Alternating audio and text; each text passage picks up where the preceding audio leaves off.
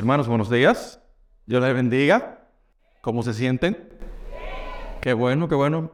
Siempre es un privilegio poder estar aquí delante de ustedes, porque no hay nada más grande para cualquier ser humano que poder hablar de la palabra de Dios. En ese sentido, pues vamos de lleno al tema. Si tú quieres saber qué es aquello por lo cual una persona tiene sus emociones más intensas, pregúntale sobre sus victorias más altas o sus pérdidas más profundas. De hecho, te aseguro que si ahora mismo tú piensas en tus victorias más altas y tus pérdidas más profundas, algo se comienza a mover dentro de tu corazón y en tu mente. De igual manera, si tú quieres preguntarle al Señor o saber qué es aquello por lo cual el Señor tiene sus sentimientos más intensos, le puedes preguntar a Dios sobre sus victorias más altas y sus pérdidas más profundas. Y yo estoy plenamente persuadido por la palabra de Dios que no hay nada por lo cual Dios tenga sus sentimientos más intensos que por la cruz de Jesucristo.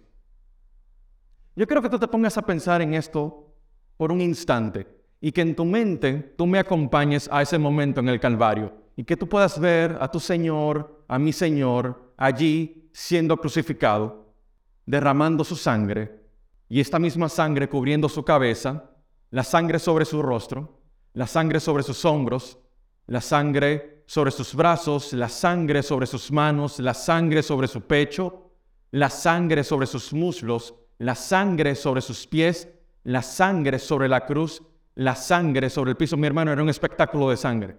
La Biblia dice que para Dios un día es como mil años y mil años es como un día. Bueno, pues hubo literalmente un día que para Él le pareció durar mil años. Y esto seguía y seguía y seguía y parecía en ese instante que no iba a tener fin. Justamente por eso cuando tú y yo ponemos nuestra fe en la sangre de Jesús, cosas poderosas ocurren. Porque tú y yo estamos tocando aquello que mueve intensamente el corazón de Dios. Cuando tú y yo ponemos nuestra fe en la sangre de Jesús, el Señor nos da su gracia, su perdón, su aceptación, porque estamos tocando sus sentimientos más profundos. Y de Él emana todo esto. Justamente como de Jesús emanó poder cuando la mujer del flujo de sangre lo tocó con fe. En ese sentido, yo quisiera hacerles esta pregunta en esta mañana. ¿Por qué o para qué murió Jesús? ¿Por qué o para qué murió Jesús? Hay dos respuestas que parecían ser lo suficientemente obvias, ¿no? Número uno, murió por el perdón de nuestros pecados. La Biblia dice que la paga del pecado es, es muerte, es muerte. Y todos nosotros que hemos heredado el pecado de Adán y Eva, hemos cometido algún acto que delante de la justicia santa de Dios nos acredita con la muerte. Y Jesús muere por nosotros para tomar nuestro lugar de castigo. Ahora bien, hay una segunda razón que también la podemos hallar en otros versos. Jesús murió para darnos vida eterna abundante hoy. Amén. Vida eterna abundante hoy, no mañana, no cuando muramos, vida eterna abundante hoy. Sin embargo, me gustaría presentarles una razón adicional de por qué Jesús murió por nosotros y que en un sentido lógico puede anteceder a estas dos razones. Jesús murió para acercarnos a Dios. Y vamos a leer en Efesios 2, 12 al 13. Dice en la versión Reina Valera contemporánea. En aquel tiempo ustedes estaban sin Cristo, vivían alejados de la ciudadanía de Israel y eran ajenos a los pactos de la promesa. Quiero que guarden esta, esta palabrita, pactos. Quiero que la guarden por ahí. Vivían en este mundo sin Dios y sin esperanza, pero ahora, en Cristo Jesús, ustedes, que en otro tiempo estaban lejos, han sido acercados por la sangre de Cristo. En la versión Reina Valera del 60, dice, ustedes han sido hechos cercanos por la sangre de Jesús. En ese sentido, la sangre de Jesús nos ha dado tres cosas. Número uno, nos ha permitido ser cercanos a Dios, como acabé de decir, y esto nos da un sentido de familiaridad. Y aunque no voy a leer este verso, en 2 Corintios 6, 17 y 18 habla de que Dios nos ha adoptado y Él es nuestro Padre. Ahora tenemos un sentido de familiaridad con la persona de Dios. Sin embargo, hay un segundo punto. La sangre de Jesús también nos ha hecho estar junto a Dios y esto nos ha dado un sentido de proximidad, es decir, de cercanía. Ah, Mateo 28, 20 es un verso que todos conocemos y Juan 17, 20, 23. Solamente me voy a enfocar en Juan 17, 20, 23. Señor, así como yo estoy en ti y tú en mí, yo en ellos y ellos en nosotros. Estamos literalmente delante de la presencia del Señor y Mateo 28, 20. Y aquí yo estoy con ustedes todos los días hasta el fin del mundo. Amén. Yo no estaré, yo estoy todos los días con ustedes. Y un último punto es que la sangre de Jesús nos ha hecho estar en Dios. Y esto nos da un sentido de identidad. Primero de Corintios 15, 10 dice, por la gracia de Dios soy lo que soy. Por la gracia de Dios, yo soy lo que soy. En ese sentido, quiero hablarles en esta mañana de tres implicaciones de haber sido hechos cercanos a Dios por la sangre de Cristo Jesús. Y lo primero lo podemos ver en Hebreos 12, 18, 22 al 25. La primera implicación es que ser cercanos a Dios implica escucharlo. Y leemos este pasaje en la nueva traducción viviente. Dice, ustedes no se han acercado a una montaña que se puede tocar, a un lugar que arde en llamas, un lugar de oscuridad y tinieblas rodeado por un torbellino, como le sucedió a los israelitas cuando llegaron al monte Sinaí. No, en cambio, ustedes han llegado al monte de Sión, a la ciudad del Dios viviente, a la Jerusalén celestial, a incontables miles de ángeles que se han reunido llenos de gozo, ustedes han llegado a la congregación de los primogénitos de Dios, cuyos nombres están escritos en el cielo. Ustedes han llegado a Dios mismo, quien es el juez sobre todas las cosas. Ustedes han llegado a los espíritus de los justos, que están en el cielo y que ya han sido perfeccionados. Ustedes han llegado a Jesús, el mediador del nuevo pacto, otra vez la palabra pacto, entre Dios y la gente, y también a la sangre rociada, que habla del perdón en lugar de clamar por venganza como la sangre de Abel. Y aquí hay una parte muy importante. Tengan cuidado de no negarse a escuchar a aquel que habla. Pues si el pueblo de Israel no escapó cuando se negó a escuchar a Moisés, el mensajero terrenal, ciertamente nosotros tampoco escaparemos si rechazamos a aquel que nos habla desde el cielo.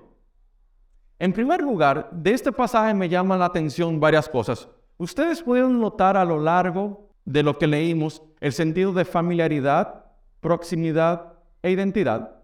¿Dónde lo pueden identificar en ese pasaje? Es una pregunta no retórica, ¿eh?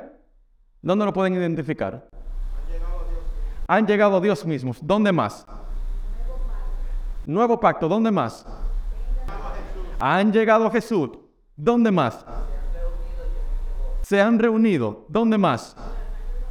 La sangre rociada. Si ustedes se detienen a leer estos versos que hemos compartido hasta este momento, van a ver sentido de familiaridad, de proximidad y de cercanía.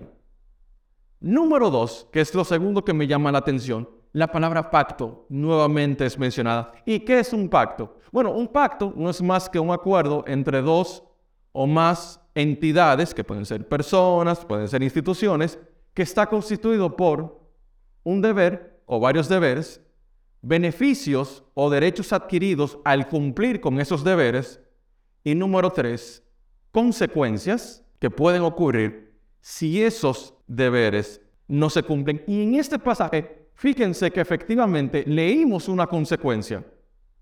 ¿Cuál fue? O una advertencia más bien. ¿Cuál fue? Tengan cuidado de negarse a escuchar tengan cuidado de negarse a escuchar. Y antes de explicar un poquito más al respecto, usualmente los pactos que Dios hace con el ser humano tienen esa estructura. Hay un deber, hay un beneficio o un derecho adquirido por ejecutar este deber y hay una consecuencia. En Éxodo 15, 26, en la nueva traducción viviente, podemos ver lo siguiente. Si ustedes escuchan atentamente la voz del Señor su Dios y hacen lo que es correcto ante sus ojos, obedeciendo sus mandatos y cumpliendo todos sus secretos, entonces no les enviaré ninguna de las enfermedades que les envían los egipcios, porque yo soy el Señor quien los sana. ¿Qué podemos ver aquí? de ver si ustedes escuchan, si ustedes hacen, si ustedes obedecen, si ustedes cumplen. Entonces yo seré el Señor quien nos sana. ¿Y dónde estaría entonces la consecuencia? Que no les haré a ustedes lo que hice con los egipcios. Y usualmente los pactos que Dios hace con el ser humano tienen esta misma estructura. En ese sentido, el pasaje de los Hebreos también nos da una advertencia. Nosotros hemos sido llenados por el Espíritu Santo por haber sido rociados por la sangre de Jesús y ahora estamos gozando de un sentido de familiaridad, de proximidad, de identidad, pero hay una consecuencia o hay una advertencia. Cuídense de no dejar de escuchar y de poner por obras estas palabras. Entonces la pregunta sería, ¿cómo nosotros nos negamos a escuchar a Dios? ¿Cómo nosotros nos negamos a escuchar a Dios? Hay varias formas de hacerlo. Sin embargo, yo quise citar cuatro esta mañana. Número uno, cuando no tenemos una relación viva con su palabra, la Biblia. Es decir, ¿de qué forma Dios nos va a hablar a nosotros si no estudiamos su palabra? ¿Cómo nosotros vamos a poder ser capaces de escuchar la voz de Dios si ni siquiera nos tomamos el tiempo de decirle, Señor, ¿qué tú quieres decirme hoy a través de tus escrituras? No hay forma. Mis ovejas conocen mi voz. Ese pasaje les suena, ¿verdad? ¿Y cómo ustedes conocen la voz de alguien? Escuchándolo. ¿Cómo podemos escuchar a Dios? Oyéndolo a través de su palabra. Y así vamos a poder discernir cuando esos pensamientos con respecto a cosas que tenemos que hacer vienen o no de Dios. ¿Cómo nos negamos a escuchar a Dios cuando no dedicamos este tiempo para estudiar su palabra, para memorizarla y para aplicarla? Porque aquí es donde viene esta otra parte. Yo puedo tener una disciplina diaria de escuchar la Biblia completa y de escribir las notas. Y en el momento en que llega la parte donde tengo que aplicarlas, ay, señores, que eso no es necesariamente lo que yo sé. Es que eso que tú me estás pidiendo choca con esto que ya yo quiero hacer. Así que, Señor, mira, es muy bonito. mira, yo te compro el 90% de lo que tú me pides. Este 10% déjamelo para mí. Así no funciona, lamentablemente. Cuando no oramos.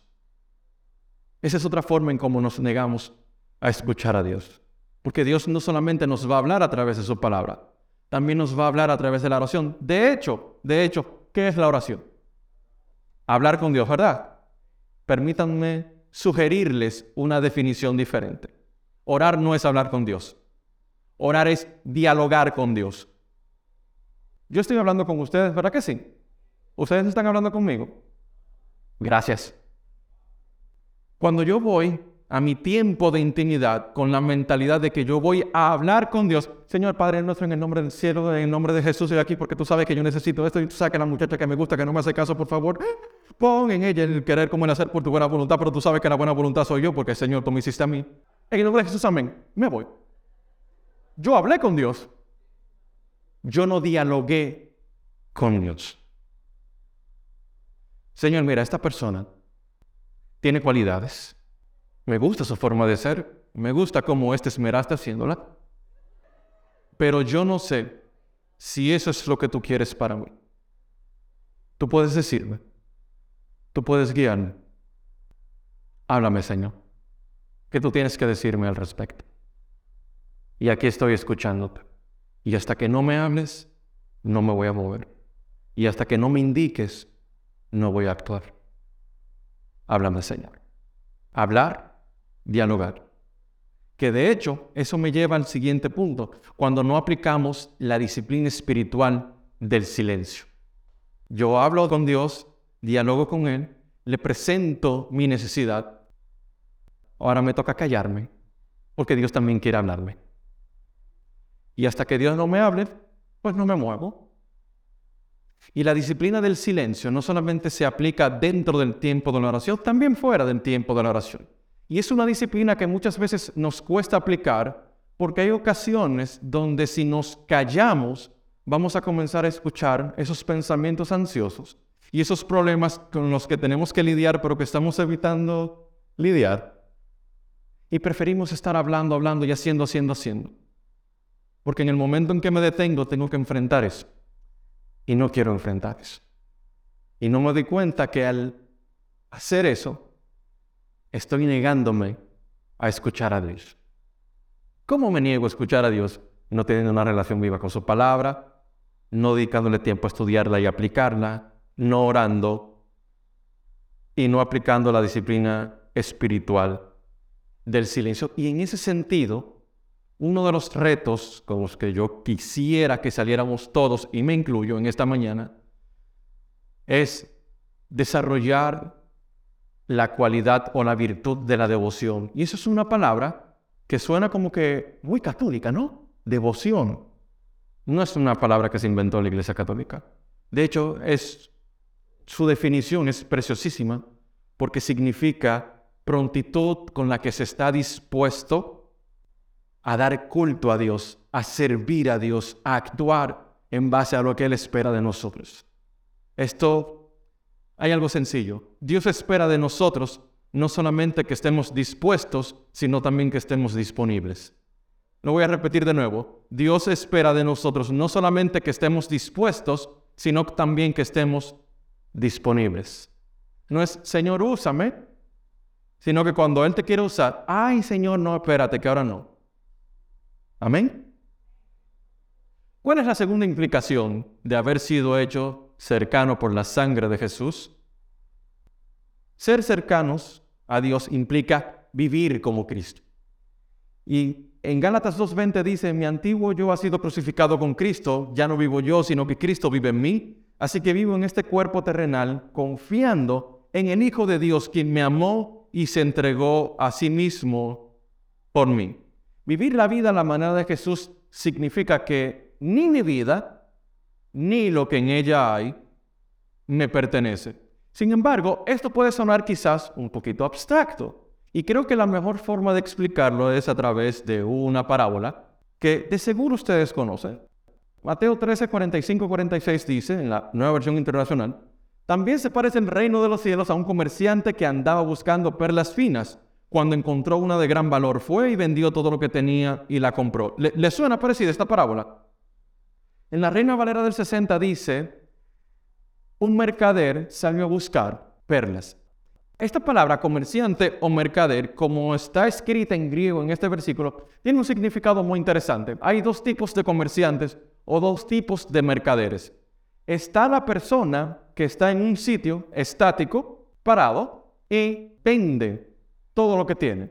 Es decir, le traen la mercancía o la materia prima la comercia estando estático en un punto de venta. Ahora, la palabra griega que se usa aquí para comerciante es este segundo tipo de comerciante, es aquella persona que no es estático, sino que se va moviendo. Esa misma persona buscando la mercancía, la inspecciona, la prueba. Y dice, sí, eso es justamente lo que estoy buscando. Ah, no, pero esto no. Esto no me lo llevo y esto sí. Entonces, en este sentido, tú y yo somos ese segundo tipo de mercader. Porque nosotros nos estábamos moviendo, antes de conocer al Señor, claro está, por distintos puntos buscando qué era aquello que nos podía llenar. Y algunos queríamos llenarnos a través de un empleo y otros se movían para ser llenados a través de los estudios. Ah, pero otros se movían buscando ser llenados a través de la familia o de los logros o de los sueños o de lo que sea, hasta que un día encontramos una perla de gran valor. De antemano la perla es Jesús. Y el dueño de esa perla, ¿quién ustedes creen que es? Dios, ¿no? Y cuando llegamos y le preguntamos, ¿cuánto cuesta la perla?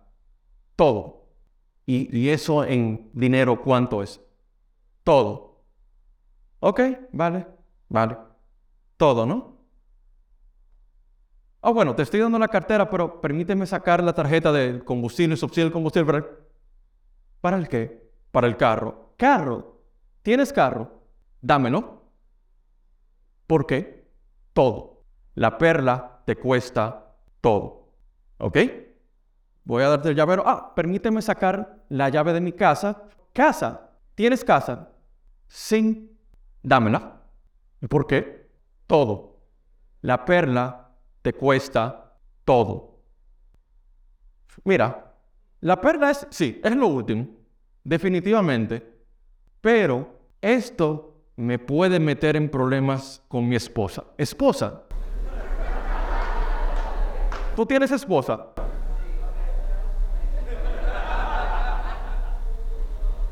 Mira, mira. Yo te doy la suegra y te doy la suegra de ella, te la regalo. De hecho, dos por uno. La suegra de ella, mi suegra, pero no mi esposa. Todo. La perla te cuesta todo. Ok, está bien. Te la entrego. ¿Me puedo llevar la perla? Sí, no, no me quitaste la ropa por lo menos. Ropa. Ah, y cuando terminamos, sin nada, desnudos, sin pertenencia alguna, con la perla en las manos, y nos estamos comenzando a retirar, el dueño original nos dice, espera, devuélvete. Yo te voy a devolver todo lo que tú me has dado, pero quiero que sepas que eso que tú tienes no es tuyo, es mío. Y yo simplemente te lo estoy prestando para que lo puedas administrar. Y el día que yo te lo quiera pedir, ¿sabes qué? Me lo vas a tener que dar, porque no es tuyo, es mío. Entonces, ¿qué significa esto de vivir como Cristo? Significa que todo lo que yo soy y que todo lo que yo tengo es de Él, es por Él y es para Él y tengo que ponerlo a sus pies sin objetar, porque todo esto que viene, ese sentido de identidad, de familiaridad, de proximidad, es mucho más valioso que todo lo que yo le puedo entregar a cambio. Eso es lo que significa vivir como Cristo. Y por último, ser cercanos a Dios implica aceptar que somos amados incondicionalmente por su gracia. Yo tengo alrededor de 20 años en el Evangelio y de esos 20 años tengo al menos 18, 17 años predicando. De esos 18, 17 duré 6 años siendo pastor. Y una de las cosas más difíciles, tanto durante la predicación de la palabra como durante el pastorado, era ayudar a las personas a que entendieran que eran aceptados incondicionalmente por la gracia de Dios. Y ustedes saben por qué, porque nosotros como seres humanos estamos habituados a yo te doy para que tú me des. O si tú me das, pues entonces yo te doy para atrás. ¿Y, cómo es esto entonces de que el Señor me acepta incondicionalmente? ¿Cómo es esto de que Dios me ama, disque por su gracia? Bueno, Jeremías 31.3 dice, hace ya mucho tiempo el Señor se hizo presente, en otra versión dice, se manifestó, y me dijo, yo te amo con amor eterno, por eso te he prolongado mi misericordia. Yo te amo con amor eterno, por eso te he prolongado mi misericordia. Y les voy a hacer una pregunta que no sé si en algún momento ustedes se la han formulado ustedes mismos. Ustedes saben lo que pasa con la persona que muere sin Cristo, ¿verdad? Ok, ¿dónde están esas personas? en una eternidad sin Él. Esas personas, ¿Dios las ama o Dios las aborrece? ¿Y cómo ustedes saben eso? Porque de tal manera amó Dios al mundo, no de tal manera amó Dios al que cree en Él. No de tal manera Dios amó al justo, porque de tal manera amó Dios al mundo que entregó a su único Hijo para que todo aquel que en Él crea no se pierda, mas tenga vida eterna. Y si Dios sigue amando a las personas que se han perdido, ¿cuánto más no nos va a manifestar a nosotros su gracia, su misericordia, su amor y su poder que estamos en Él? Porque Dios no funciona como nosotros funcionamos. Dios tiene la capacidad de amar y nos ama de tal manera que nos deja a entender a lo largo de su palabra lo siguiente, que nosotros lo obedecemos a Él, no para ser amados por Él, sino porque ya Él nos amó primero, es que respondemos con nuestra obediencia. Y es muy diferente obedecer para intentar ganarse el favor de Dios a obedecer porque Él ya me amó primero y me deleito en Él. Y por eso tú ves que hay personas que tan pronto tropiezan, pecan, fallan. Ay, Señor, no, no me borres del libro de la vida, por favor, no me saques de tu reino. Y esto que parece una dramatización, no es real. Y hablando y escuchando a personas, yo me doy cuenta que piensan que tan pronto deslizan un poco el pie y meten la pata, borrados para siempre de la gracia de Dios. Porque piensan que mientras falle, Dios va a dejar de amarme. Y olvidan que no hay nada que tú y yo podamos hacer para que Dios nos ame más. Y tampoco podemos hacer algo para que Dios nos ame menos. Porque su amor por nosotros es eterno. No hay punto medio. Es un amor eterno. El segundo punto que me llama la atención con respecto a esto es esta idea de salvo siempre salvo y la seguridad de salvación. Y aquí me voy a detener por un momento. Sabemos que en el círculo entendemos que la salvación se puede perder. Que no es una vez nos convertimos, ya estamos asegurados, agarramos a Dios por la bata. Yo espero que no hayan pensado otra cosa, pecadores. Es broma. Y es cierto, la salvación se puede perder y vemos una serie de escrituras o de pasajes que indican esto. Sin embargo, una cosa es que la salvación se pueda perder y otra cosa es la seguridad de salvación. Y esa doctrina, la doctrina de seguridad de salvación, es una de mis doctrinas favoritas. ¿Y qué se enseña en la seguridad de salvación? Que mientras yo esté en Cristo, yo no me voy a perder. Y estar en Cristo no significa no meter la pata. Estar en Cristo significa que a pesar de poder cometer un pecado, que a pesar de fallarle en algún momento, yo sé que soy su pertenencia y que Él no me va a dejar ir. La única forma en que Él me dejaría ir sería si yo le digo, ¿sabes qué, Señor? Me voy y te niego y ya no quiero ser parte de tu familia. Esa es una. La segunda forma, cuando nos convertimos en personas que practican el pecado. Y ustedes saben cuál es la diferencia entre pecar y practicar el pecado, ¿cierto? Pero para el que no lo sabe, dice el apóstol Juan en su primera carta, capítulo 2, Hijos míos, esto les escribo para que no pequen, es decir, para que no transgredan la ley de Dios. Pero si a alguno le sucede, tenemos un abogado para con Dios, a Jesucristo el justo. Sin embargo, el mismo Juan en esa carta habla de los que practican el pecado. Dígase, estas personas que planifican pecar, se deleitan en el pecado, no se arrepienten, sino que su corazón se sigue endureciendo en ese sentido a tal punto que deja de importarle las consecuencias eternas de sus acciones. Así que te tengo una buena noticia. Si cuando tú fallas sientes remordimiento o sientes compunción en tu corazón, qué bueno, significa que sigues en la presencia de Dios. Significa que sigues siendo hijo e hija de Dios. Y eso es porque tú has sido hecho cercano a Él. Y como tú has sido hecho cercano a Él, puedes estar seguro y segura de tu salvación. Hay dos frases que les quiero compartir y ya estoy casi terminado. Aunque estemos incompletos, Dios nos ama completamente. Aunque seamos imperfectos, Él nos ama perfectamente. Dios no ama como tú y yo amamos. Él ama diferente. Y quiere que nosotros también amemos diferente.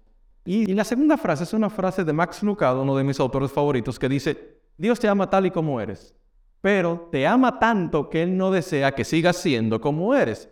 Él quiere que seas como Jesús. Y aquí es donde entra la parte de la gracia de Dios.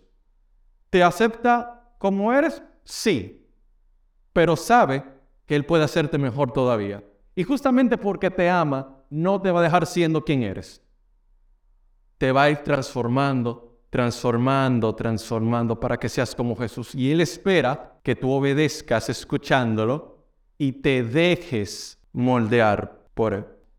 Así que, para recapitular, ¿Qué hablamos hoy? Que Jesús murió por nosotros para acercarnos al Padre, lo cual trae como consecuencia perdón de los pecados y vida eterna abundante hoy. Número dos, su sangre nos ha dado sentido de familiaridad con Dios, de proximidad con Dios y de identidad en Dios. Número tres, esto lo ha hecho dentro de un pacto que consiste en deberes, en beneficios y derechos y consecuencias si no cumplimos esos deberes. Y número cuatro, ser cercanos a Dios implica escucharlo, por ende no negarnos a escucharlo, vivir como Cristo, entendiendo y recordando que todo lo que somos y tenemos es de Él, y que somos amados incondicionalmente por su gracia. Termino con esta frase. Es de un libro llamado El Valle de la Visión, que consiste en una recopilación de oraciones y poemas puritanos, escrito hace ya unos cuantos siglos, de hecho, y dice esta frase, hazme entender la paradoja de que el camino hacia abajo es el camino hacia arriba, que ser humilde es ser supremo, que el corazón quebrantado es el corazón sanado, que el espíritu contrito es el espíritu que se regocija, que el alma arrepentida es el alma victoriosa, que no tener nada es poseerlo todo, que llevar la cruz es ponerse la corona, que dar es recibir, que el valle es el lugar de la visión. Permíteme encontrar tu luz en mi oscuridad, tu vida en mi muerte, tu gozo en mi tristeza, tu gracia en mi pecado, tus riquezas en mi pobreza, tu gloria en mi valle, y yo simplemente le agregaría una sola frase, tu cercanía en mi lejanía. Vamos a ponernos de pie, por favor. Y de estas cosas que hemos hablado, mencionado en esta mañana, ¿qué fue lo que más te llamó la atención? ¿De qué forma Dios habló a tu corazón hoy? No cómo te habló a ti sobre otra persona. No, no, no. ¿Cómo te habló a ti sobre ti mismo, sobre ti misma? Quiero que inclines tu rostro y que tengas un tiempo con Dios y hables con Él. Gracias, Señor. Gracias, Señor, porque por medio de la sangre de Jesús, tú me acercaste a ti. Y al acercarme a ti, Señor, me diste algo que yo no tenía. Me diste identidad me diste familiaridad porque me adoptaste y ahora puedo decir, Abba, Padre. Y me has dado esta sensación, ese sentido de cercanía, porque en mis momentos donde más solo he estado, tu presencia me acompaña, tu presencia está ahí. Durante esas pruebas difíciles, durante esas circunstancias que yo no entiendo, tu presencia no me ha dejado. Y aunque no siempre te siento, Tú has prometido que tú estás ahí y lo manifiestas, Señor. Gracias. Gracias porque nos has lavado a cada uno con tu sangre preciosa y nos has dado perdón de nuestros pecados y vida eterna abundante hoy. Señor, yo te pido, por favor, que tú nos ayudes a cada uno de nosotros, primeramente a mí, a no negarme a escucharte. Ayúdame a tener una relación viva con tu palabra, a estudiarla a escudriñarla, a que así como cuando me da hambre, tengo que comer, porque si no me pongo de mal humor, que me dé esta misma desesperación por el pan espiritual, por tu palabra, me desespere y solamente me tranquilice cuando la esté leyendo, Señor. Ayúdame a ponerla por obra, ponerla en marcha, Señor, no solamente a ser alguien que escucha y luego olvida, sino alguien que la practica.